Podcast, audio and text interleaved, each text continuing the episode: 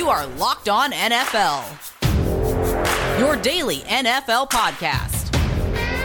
Part of the Locked On Podcast Network, your team every day.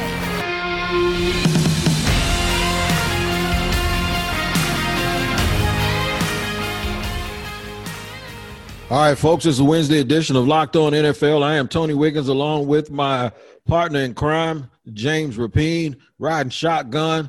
A lot to get to today. And uh, James, what's going on with you? What's up, Tony? A lot to get to is right from uh, coaching searches. We're in two cities that could be looking for new head coaches this offseason. Some hot names we'll get into. Plus, man, oh man, contenders and pretenders. There are some pretenders, including – someone I want to uh, get to, someone I love, my man in Tampa Bay. So we'll get to him as well. but this episode is brought to you by 1010. 1010 is an exclusive collection of 10 one of a kind engagement rings designed by 10 of the most distinctive designers working today using only diamonds responsibly and sustainably sourced from Botswana. 10 design masters have each produced a uniquely beautiful diamond ring launching exclusively on January 18th at BlueNile.com. This exciting limited edition collection of diamond engagement rings launches on January 18th, and you can preview it exclusively at BlueNile.com. It's awesome, man. It sounds like awesome. They better jump on that because once they're gone, they're gone, right? 10. That's it. One of a kind. There's 10 of them. And yeah, you're right. Once they're gone, they're gone. So go there right now. Awesome. Let's jump right into it. You said coaches, we live in cities where coaches could get fired. No, will. Jacksonville fans want to say will, not could, brother. That Doug Marrone will be out of here. They're one and twelve. You know, Adam Schefter had a report in pregame that that there was a groundswell, and I'm being facetious here, but there was a groundswell of support coming from around the league that because the Jaguars had played well, that Doug Marrone might be getting some support to stay here. And then Derrick Henry goes out and trucks him for 200 yards, and they get slapped around. And I know Jaguar fans were real happy about that because it was almost like saying, well, "Wait, wait a minute. Let me remind y'all of something. This is this is a bad team. Uh, no, don't get it twisted. Um, he has to go. They have to start over fresh here. So yeah, there are a bunch of coaching candidates. And I was asking you before we started, and I ask you on air right now: Is your boy Taylor safe up in Cincy? No, he shouldn't be. He should be gone he he should be out of here. And I wrote it last week. Uh, on look at us giving out and, pink slips, man. Look at us. Look, he he's four, 24 and one. Yeah, that's bad. that's awful. And they've scored. Guess how many points they've scored in the the uh, third quarter since week five? And that includes a lot of Joe Burrow games, the third quarter since week five. And they have an offensive so mind for head coach. Okay, so that's uh, the third quarter since week housekeeping. Since week five, third quarter is adjustment time. That's that's when, that's when yep. you come out of the locker room uh, where you've adjusted your game plan. Let's see. Um, I'm gonna say since week five, that's been we're entering week 15. Okay. Uh, I'm gonna give them at least I'm going to give them seven points in those 12 84. 84. Yeah, that's that's a touchdown. that's my man. That, no, that's fair, and that's that should be the expectation. That's a touchdown a quarter for each game. My man hasn't he hasn't scored a touchdown total. Wow, six points. They have six points in the third quarter since week five. This is your offensive genius you hired. Yeah, this is the guy. No, it's it's done, and I don't know if the Bengals are going to do that. I, have heard murmurs that maybe they'll move on from some of their assistants and they'll give Zac Taylor some some new guys around him. But man, he's in danger of being 427 and one in his first two seasons. That's, like Hue Jackson was in Cleveland, and they gave him a third year, and that didn't work out. So I think Zac Taylor should be out. We'll see if it happens. But you know, I mean, there, there are a lot of jobs. I mean, Houston is going to be open. I think that's attractive with Deshaun Watson. You mentioned Jacksonville, obviously, I think that's going to be an attractive one. We assume with Justin Fields. The Chargers. The Chargers. The, Chargers. Quarterback. Anthony Lynn's a good man, but uh, uh, they're about sick of him out there. Trust me. Yep. I, and, I, and, I, I, pay attention to Locked On Chargers all the time, and when we did the crossover, they're about done with him, bro. Trust me. In Los Angeles, you have a quarterback like Herbert. You can yeah. get. You talk about big names. You'll be able to get one of the the top coaches for sure to coach Justin Herbert. So yeah, there are uh, Dallas.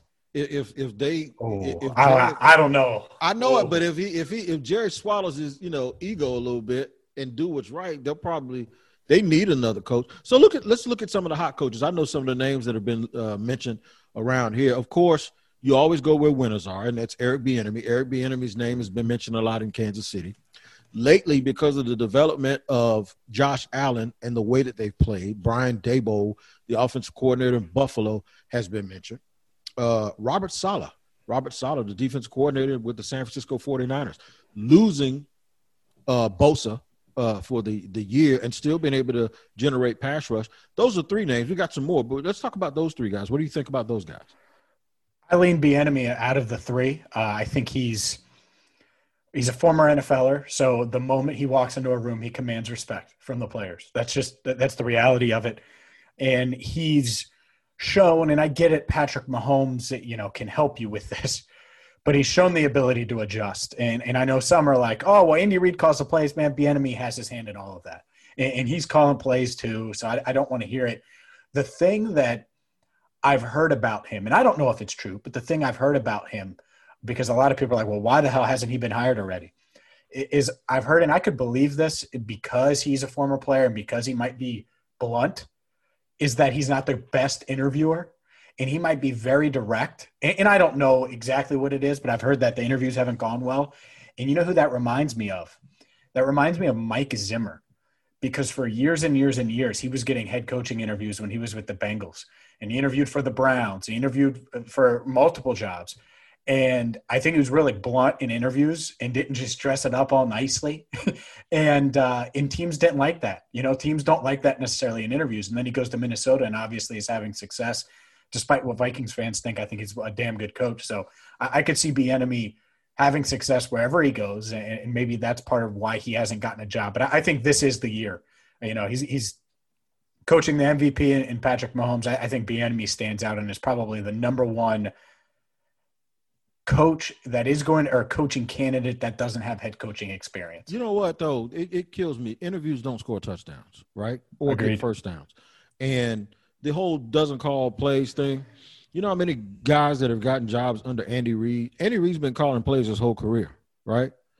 And Darrell Bevell didn't call plays, and um, Marty Mornhinweg didn't call plays, and Doug Pederson didn't call plays under Andy Reid, and he's won a Super Bowl, and Matt Nagy didn't call plays, and Frank Reich, when he worked for Doug Pederson and Andy Reid, he didn't call plays.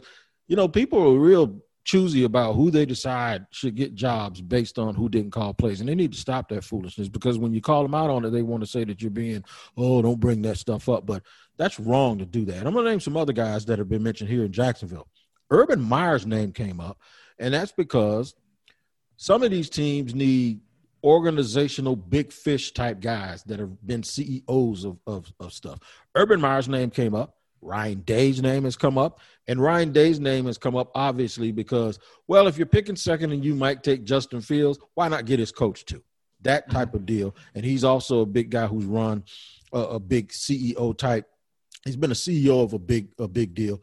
Two other guys, Brian, uh, Brian Schottenheimer, the offense coordinator of Seattle, and Arthur Smith. And there's a theme here.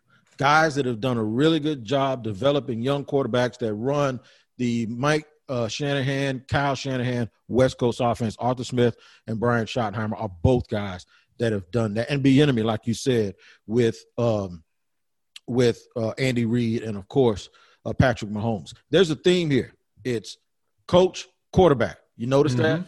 Coach, quarterback. You look at all the successful teams in the league, it's coach, quarterback. So, you know, it's not necessarily play caller. And Can I give you a name? go ahead. And it is a play caller, and it's a, a young guy. And Joe, I, Joe I- Brady. Joe Brady. And I think it's Sean McVay. I think he's the next Sean McVay. It wasn't Zac Taylor like the Bengals were hoping. It wasn't any of these other offensive minds over the past couple of years. You're right. It's Joe Brady. I Mm-hmm. love Joe Brady. I, I think, and and maybe he isn't ready, right? You, you do have to interview him and see if he's ready and, and talk to him. But here's what I see I see a guy who worked in New Orleans, who took that and became the passing game coordinator and turned Joe Burrow into the Heisman Trophy winner and maximized him. And then the very next year, after a quick rise and going 15 and 0 with the Tigers, he goes to Carolina. He's their offensive coordinator. And I don't necessarily think they're um, a, a quality roster by any stretch. But he's getting a lot out of Teddy Bridgewater. They haven't had Christian McCaffrey all year. They're still making it work with Mike Davis at running back and uh, Robbie Anderson. You know, he, he struggled at times with the Jets. Well, he ain't struggling no more, not in Carolina. And you got DJ Moore and Curtis Samuel.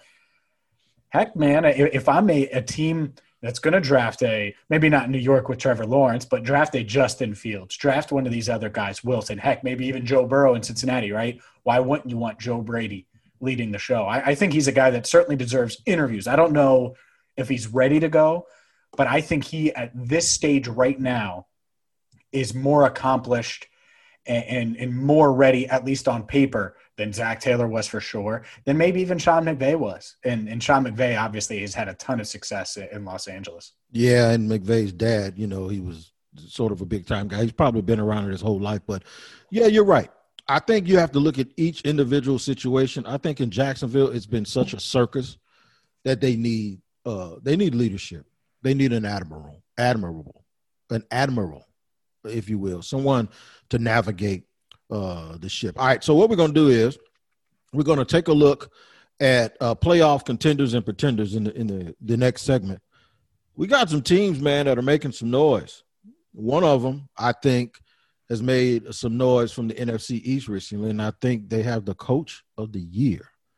We'll do that here on a Wednesday edition of Locked On NFL with James and Tony in just a second here on a Wednesday, Locked On NFL. We talk about it all the time. Built bars are the number one protein bar on the planet. We love them. And it's not just their amazing taste, they're, they're 18 great flavors caramel brownie, cookies and cream, maybe one of the throwback flavors. My personal go to is the mint brownie. It's not just that, it is the macros. You're talking about a protein packed bar covered in 100% chocolate, and it's low in sugar. It's going to fit whatever macros, whatever diet plan you're on, you're trying to get that 2021 summer bod, Built Bar can help you get there. Go there right now. Check them out at builtbar.com. They're healthy, protein packed, low in sugar. And the best part right now, since you're listening to Locked On NFL, you're going to get 20% off. Go to builtbar.com, use promo code Locked On, and you're going to get 20% off your next order. Again, use promo code Locked On for 20% off at builtbar.com. All right, welcome back on a Wednesday uh, here on Locked On NFL with James Rapien of Locked On Bengals, Tony Wiggins of Locked On Jaguars. I'm going to give you a friendly reminder that on tomorrow, on Thursday, around the Locked On Podcast Network, you have your crossover edition. That is where the teams from around the league that play games this weekend, you'll have both hosts from those respective games giving you crossover editions. Well, they just sit and talk about uh, the game and go kind of go behind the enemy lines and give you guys a heads up on what you can expect from that weekend's matchup. It's a chance for you to get to know the locked on hosts from the other teams, uh, from the opponents, and uh, a chance for you to know some of the guys from around the network. Funny, quirky people, man, I tell you, especially guys like Ross Jackson with Locked On Saints and uh, yeah, funny guys, man. I'm telling you, man. I mean, uh, Cody, my man Cody Rourke with Locked On Broncos. These guys are, are funny. Peter Bukowski, Peter Bukowski, of course. He also hosts the Locked On NFL show on Monday, man. So check them out, man. Uh, all across the Locked On Podcast Network, and of course, you can subscribe here uh, to Locked On NFL also on all of your platforms. All right, James, we were talking about playoff contenders and pretenders. Somebody, we were joking that somebody had to win what we were calling the NFC least we stopped calling it that because these teams had stepped up and won some games. Look at the Eagles and the Redskins now knocking off playoff teams. The Redskins now with I'm sorry, they're not the Redskins anymore. My apologies, and if to anybody who I offended with that, it's just a 50 year old habit that I have to break. How about the Washington football team? How about that? Ooh. The Washington football team are knocking off people, beating people that they're not supposed to beat. Chase Young, a guy from up your way, is raising all kinds of sand and and making himself uh, worthy of that number two pick. They beat Pittsburgh, and they they started out one and five, bro. They're going to end up eight and eight, I believe. I, they they have three games left, and they're going to win two of them. I think they're going to win the division. I hope so because it would it would be a great story one for Alex Smith, right? I, you talk about uh, that aspect of it. And I think he was going to win comeback player of the year anyway, but I didn't want it to just be handed to him. And I know that sounds bad, but he, he's obviously earning it and he's playing at a high level. And we led this show with, with coaches and coaching candidates. Well, Ron Rivera wasn't really on the market long last year and he took that Washington job and we were like, why the hell is he going to Washington? And I don't know what he saw or what. Here's what I do know that I mean, they're still looking for a GM in Washington, but they found their head coach Yes, they and, did. And we could talk about, you know, McVay and what he did and Joe Brady and quarterback coach and all that stuff. But if I'm a guy like Marvin Lewis, I'm thanking Ron Rivera because he's he's reminding the rest of the league, hey, you can hire a defensive coach and still win in 2020 and beyond. And Rivera's done a hell of a job. I mean, think about it. He he battled in you know cancer during this season and, and during training camp with everything going on with COVID, with uh, injuries to to his quarterback and a, a young quarterback that hasn't worked out, but might be thrown back in there in Haskins. And uh, yeah, I, I, think that Washington, it's uh, it's a good story. And so I, I don't necessarily think they're going to make a deep playoff run or anything like that. But they uh, they certainly have the horses in the trenches on defense, and they they do just enough on offense. And they do have two fun, really fun skill players. Tony, you know Terry McLaurin's a, a game yeah. I love him. Yeah. Uh, from Ohio State, and then Antonio Gibson from Memphis. I, I like his game as well. I, I'm going to tell you something, man we often talk about when you have coaching hiring that you know we mentioned those coaches in, in, the first segment. Teams and, and fan bases love to win the press conference. But you have to worry about who's going to win you games. Ron rivera is leadership personified. And it's not because of what he's gone through in his personal life uh, with cancer. That's just who he's always been. He, he's he, he's like the deacon in the church. He's like your uncle that doesn't play, the one that you can't, you know, slip up around that makes you make sure you wash your hands before you go in the refrigerator. You know what I'm saying? Yeah. Yeah. He's just the guy that commands respect. And there's a certain reverence that guys have around him. And you can tell. When Ron Rivera is, is talking on TV, I kind of sit up straight in my chair. And I'm 51 years old. and it's like that to me, that stuff resonates with with young men and players. And I think more teams can learn from that. And that's why when we talk about guys like Marvin Lewis and Jim Caldwell, teams need to understand that you can win with leaders and leadership. And don't try to make the sexy hire. I think he's the coach of the year. They're six and seven, bro. They were one and five at one point. And you're right. Give credit to Jack Del Rio, too uh, with what he's done with them defensively. They get after the quarterback without blitzing, with with rushing four people led by Chase Young and and Montez Sweat up front and two defensive tackles from Alabama. They play so hard. They're the type of team that Buffalo was two years ago. You don't want to play them in the first round of mm-hmm. the playoffs because they are hard out for anybody.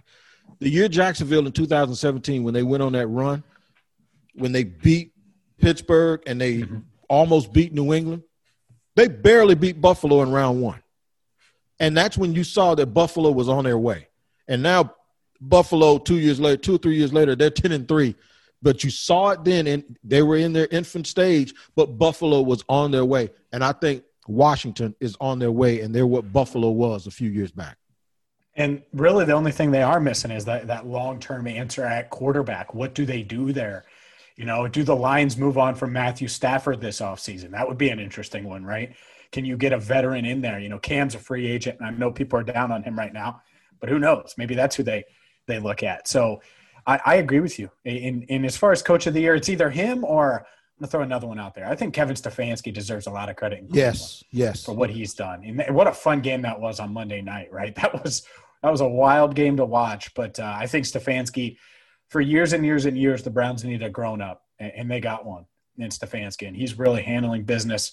And uh, that's not knocking their old coaches. There's just a lot of dysfunction in there, and Andrew Berry and Kevin Stefanski have brought some uh, stability to that franchise. Quickly, Ross uh, Ross Jackson asked us a question on Twitter yesterday because I keep jinxing people. I did it again last week, by the way. Uh, mm-hmm. I, I, can't remember who it was, but I bragged about somebody. I think it was Cleveland. I bragged about Cleveland and they lost last night, but Green Bay, you believe them? Or do they need to put some sand in their pocket? Because I just think as soon as somebody punches Green Bay in the stomach, they're going to fold up like they always do. And that's the problem. That's the problem is you're you're going to see teams in the NFC that can do that, that are going to bring that. And if you can get the Rodgers, and, and we saw this with a team like Tampa Bay, right? Who I actually – I'll make a declaration on them in a second. But yeah, I, I think that Green Bay, they're, um, for example, the Saints. It, it, I think the Saints can be physical with the, the Green Bay, even if they have to go on the road. The Rams, I don't think the Packers won it with the Rams, and and even let's say it flips and somehow Washington has to go to Lambeau. Uh, or no, they wouldn't have to go to Lambeau because they'd win the division. But let's just say a team like Washington or Seattle, those type of teams could take out Green Bay. So it, it's going to be tough in the NFC there to uh, uh, to get past. So yeah, I, I agree with you. I, I, think Green Bay they they're just a lot like last year. Rodgers is better, but the record's about the same. And when you're physical with them and you can get the Rodgers, uh, not to say that they they can't make a run to the Super Bowl because of course they can, but I, I do think that they lack. Uh, an edge rusher or two, and they're going to have to be able to stop the run. And, and some of the teams that they've that they could see, the Rams, the Saints, the Seahawks, they're going to be able to make plays and be physical. In the AFC, it looks like it's the Chiefs, even though they they stumble and bumble against Miami the other day and they look inconsistent. I, I think in a one game scenario, if Patrick Mahomes plays like he did the other day, and there's one team in the NFL in the Super Bowl, they're in the AFC, they're in the NFC, that could force him to make those plays where he does boneheaded things and tries to get away and takes the 30 yard sack I do believe that they're the team. If you're going to put money on it, you better you bet on them because they, they can get ahead of you and they can come back from behind. I'm going to pick a team to win the Super Bowl right now. Right now, I'm going to pick a team to win the Super Bowl because there's one team I think that could beat the Chiefs. Okay. The team that can beat the Chiefs is the team that can cover Tyreek Hill one on one with one player, and that has one player on the defensive line that will chase and bother Patrick Mahomes all day long. Who do you think that team is?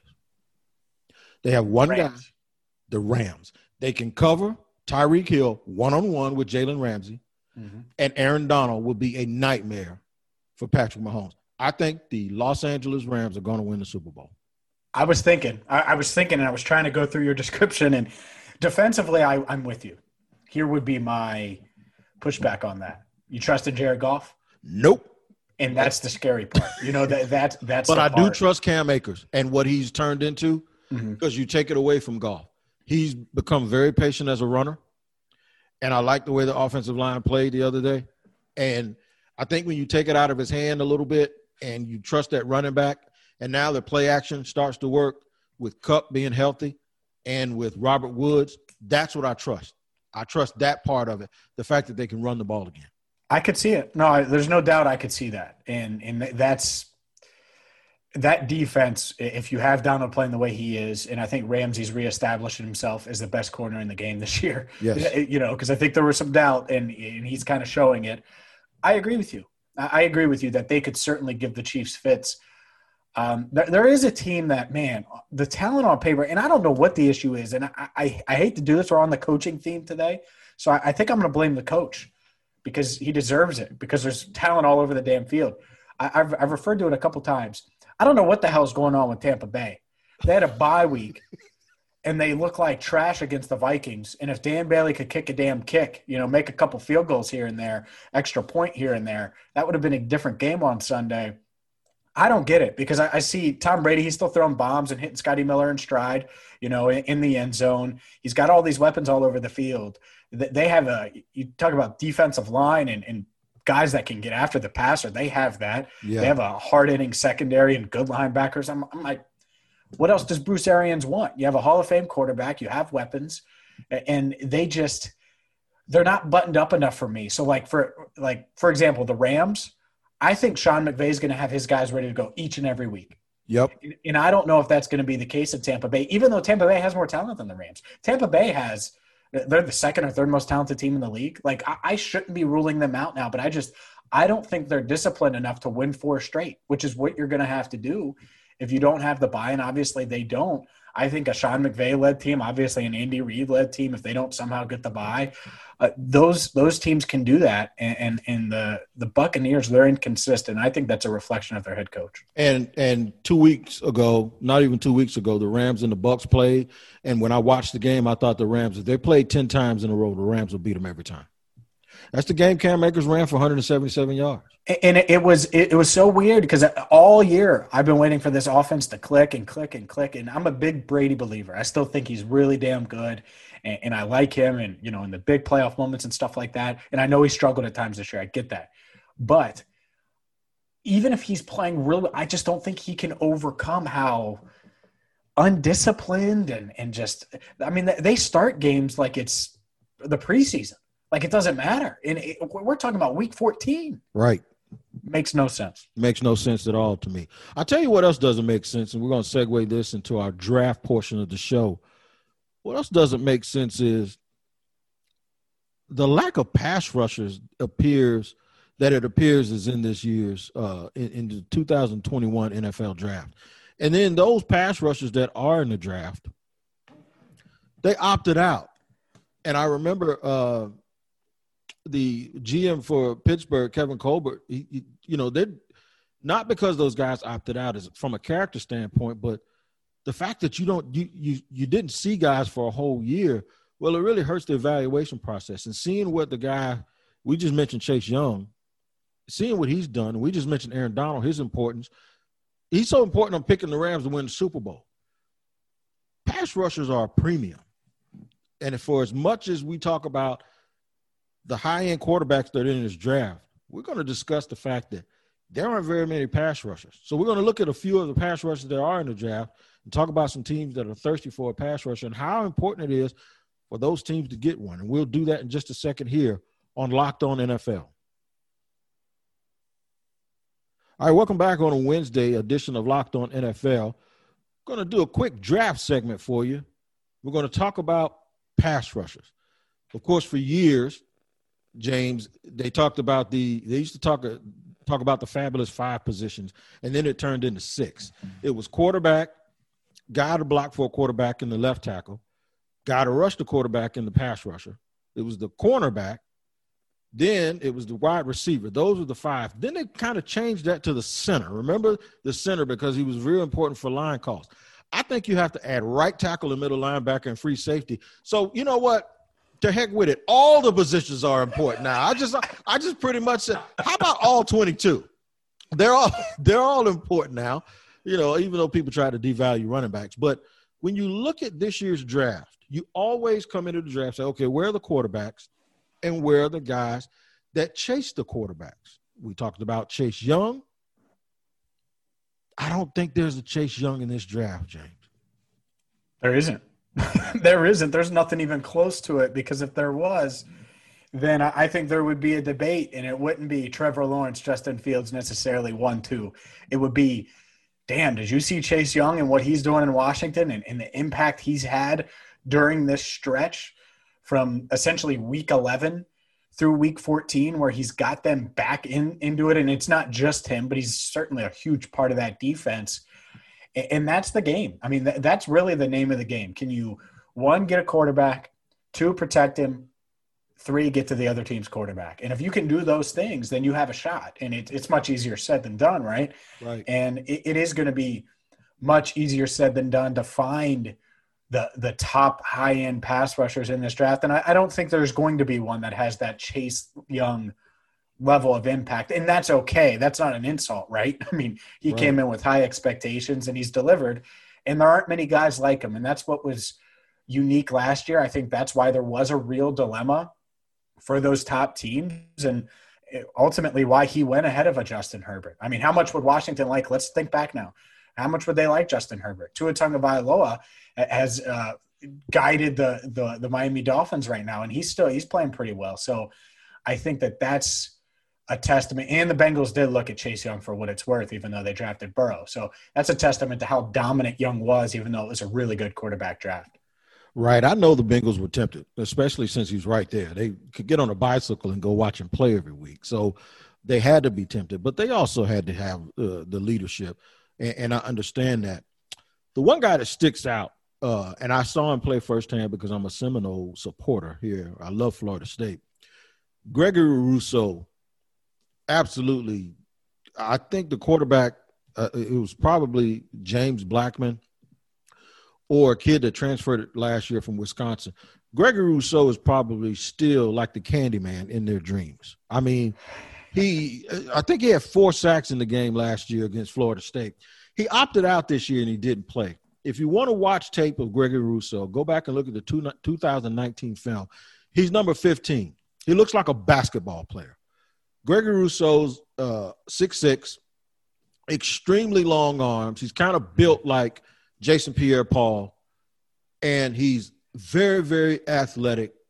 Some people think that if he adds a little weight, he'll end up being a guy like Julius Peppers. And the problem is Gregory Rousseau didn't play a lot of football, and he, you know, he he was a he wasn't a five star type recruit the way Chase Young was. The thing is, is by him opting out, you don't get a chance, or you didn't get a chance to really see him this year. The good thing is he saved the wear and tear on his body. He's probably been working out and preparing just for the NFL. I think for a guy like Rousseau, the combine is going to be extremely important for him and the private workouts. But if there is a guy that's going to creep into that top six, top seven, that's who it is. I agree. No, I, I totally agree because the potential. You look at him, and, and I mean, you could just and for those if you're listening, you're not driving right now, just Google him, R O U S S E A U. For those who don't know, in the moment you see him, and the number 15 is different. He looks like like if I told you this is the a top five tight end in this yeah. class, you'd be like, damn, yeah. like he's stacked, like he's that type of athlete, and you could tell, and he, he almost looks like uh, you know, a bigger DK Metcalf almost. And, right. and so that's the thing. If and it's going to be hard this offseason, you know, with the combine and how it goes with COVID, and I, I, don't know how it's going to be. But even though he opted out, I, I think he probably knew, all right, I'm going to be in this range. I'm certainly a first rounder. And, and I could see him creeping up there because there's such a need for pass rusher. And, and you look at some of these teams, you, you don't think Dallas could use and they're drafting fourth overall, a, a high end pass rusher. You don't think some of the you know these teams, the Eagles are probably going to draft in the top ten. The Falcons certainly could use a high end pass rusher. They're going to draft in the top ten. I think they're sixth right now. It, it, there, there are plenty of teams that would love a guy like that that maybe isn't going to have the impact on day one that a young is going to have, and maybe never gets to be that, but is a capable player that's going to take snaps right away and make an impact and, and develop into a, a, really good player and maybe even a Pro Bowler. And again, you look at him and it's like, whoa, he he certainly passes the I'm getting off the bus test, right. like the, the get off the bus test. That's uh that's a guy that certainly does that. Yeah, he has a, he has a Carlos, a young Carlos Dunlap look to him. Sure. Yeah. Yeah. yeah. I, I, and I think he's taller than Carlos, actually. So. Yeah, he is. Uh, a guy from up your way, I didn't see a lot of him. Uh, he doesn't really play with his hand on the ground much. He's projected as an out, outside linebacker in a three-four. How about Micah Parsons from Penn State? Yeah, and, and, and, up my way, I was like, "Wait, where are you going with this?" Yeah, uh, it, it's it's a uh, another option here, and, and that's the thing is is maybe these guys aren't going to be. And you want to talk about eyeball test, and he's another one with a weird number, eleven, by the way. Yeah, um, he's but, a big time uh, recruit too. No I doubt. remember him because he almost came to Florida. And and, and I think he'll probably go top 15. Like I, I, think he's that that next tier. Like you'll have the quarterback wave and Penei Sewell and uh, maybe a, a, wide receiver or two, maybe the, the the tight end from Florida and Kyle Pitts. And then I could see Parsons right in there. I mean, the same thing. I mean, without knowing everything yet. I mean, could you see an eight to fifteen in that range? Definitely. And there might be a team that like his experience more than Rousseau and go that way. Like, hey, he's played in the Big Ten. He's an All American. He's experienced. He can hit the ground running. And maybe they go that route. Maybe he doesn't have the the ceiling necessarily that that summer, you know, because he's not six seven and he doesn't have the measurables and maybe all of that. But yeah, I mean, you look at him and, and his production; it's certainly there as I've well. seen a, I've seen a lot of uh, projections with him going to Miami and, and playing oh. for Brian Flores. It's a perfect. I, I would love to go to Miami right now. Yeah, being one of those Patriot type players, being one of those guys, you know, the the, the Dont'a Hightower slash Chandler Jones where you you can play up, play down. Um, Julian Peterson type, you know that you know just just sort of a blend of mm-hmm. four guy that can run in space as well as rush the passer in a situational. So I've seen a lot of that. I, you know, I've seen a whole lot of him being able to go to Miami, but um, and they have two first round picks. The last guy, and I, and I I got a pick my man Carter Speaks, Chris Carter uh, of Locked On Steelers about him, and I saw him play firsthand, and he terrorized my Seminoles this year. It's an edge rush, edge rusher out of uh, Pittsburgh, and if you watch the Pitt, Pitt Panthers play, you'll know him because he has the long dreadlocks hanging out of his helmet. His name is Patrick Jones II, and he's right now picked to go 20th. He's he's the third guy in the first round in the mock draft I'm looking at. He's picked to go to Indy, and right now Indy has been killing it in terms of getting defensive players uh, in the draft.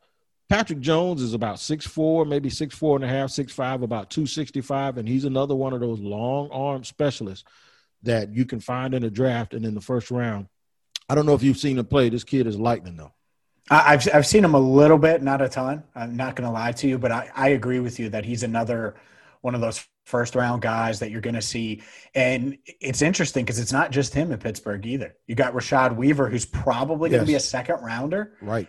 I, I, would assume certainly a day two guy. So you, you got two guys that that Pittsburgh's going to unleash here, and uh, that's the thing. Hey, hey, where did Aaron Donald come from again? Yep. By the way. Yep. Yeah. Oh, okay. So, so, that's right. So, you, you know, and I remember when he got drafted, I believe it was 13th overall. Some were like, "Oh, that you're taking a you know someone from Pittsburgh? That yeah, you are," and it, it, worked out really well. So, you know, hopefully Patrick Jones can, you know, he's maybe not going to be Aaron Donald, no, but uh, you know, hopefully he can uh, be as productive or be really productive in, in the NFL as well. And, Quick. and and that's the thing is you got these guys like the guys we're talking about they're not on the, you know the upside or the ceiling of young, right? But they can still really make an impact and help your your your pass rush. NFL and, fans. So, so thing, if, if that's the worry, they can still do that. And the thing about it is, if you get these guys, you settle that position for a long, long time. And that's the thing about it. You know, they're not like running backs where, you know, you got to get everything you can out of them for as long. You settle that position in that side of the field for a long time when you hit on. When you see these young pass rushers in the NFL, these young guys, they don't fizzle out. You know, you you very rarely see them get banged up or get hurt. Normally, when you see a young pass rusher flash early on in his career, he's good for a very long time, and it's it's a position that you really don't have to worry about. Quick Aaron Donald story: Jameis Winston in his first career start against Pittsburgh, the year he won the Heisman, he went 27 for 28 for like 400 yards, and he wasn't and he wasn't the best player on the field. It was Aaron Donald. Jameis Winston went 27 for 28 for like 400 yards and four touchdowns, and he was not the best. I left thinking, and I'm a Florida State supporter. I left thinking like, who the hell was that defensive tackle? Because he couldn't be blocked, and that's the year FSU won the national championship. It man. was unreal. So that's the kind of impact these guys could have. James has been fun, man, on a Wednesday, man. So uh, you guys can follow along and make sure that you listen and, and support us uh, by subscribing on uh, all platforms as well as uh, just follow along on Spotify. Bring people along and, and follow on Google Podcasts as well as Apple and iTunes, and you can catch us here every day on Locked On NFL because it's your team every day, and that's what we do. Until next Wednesday, uh, for Tony Wiggins and James Rapien and Locked On NFL, we'll see you next time.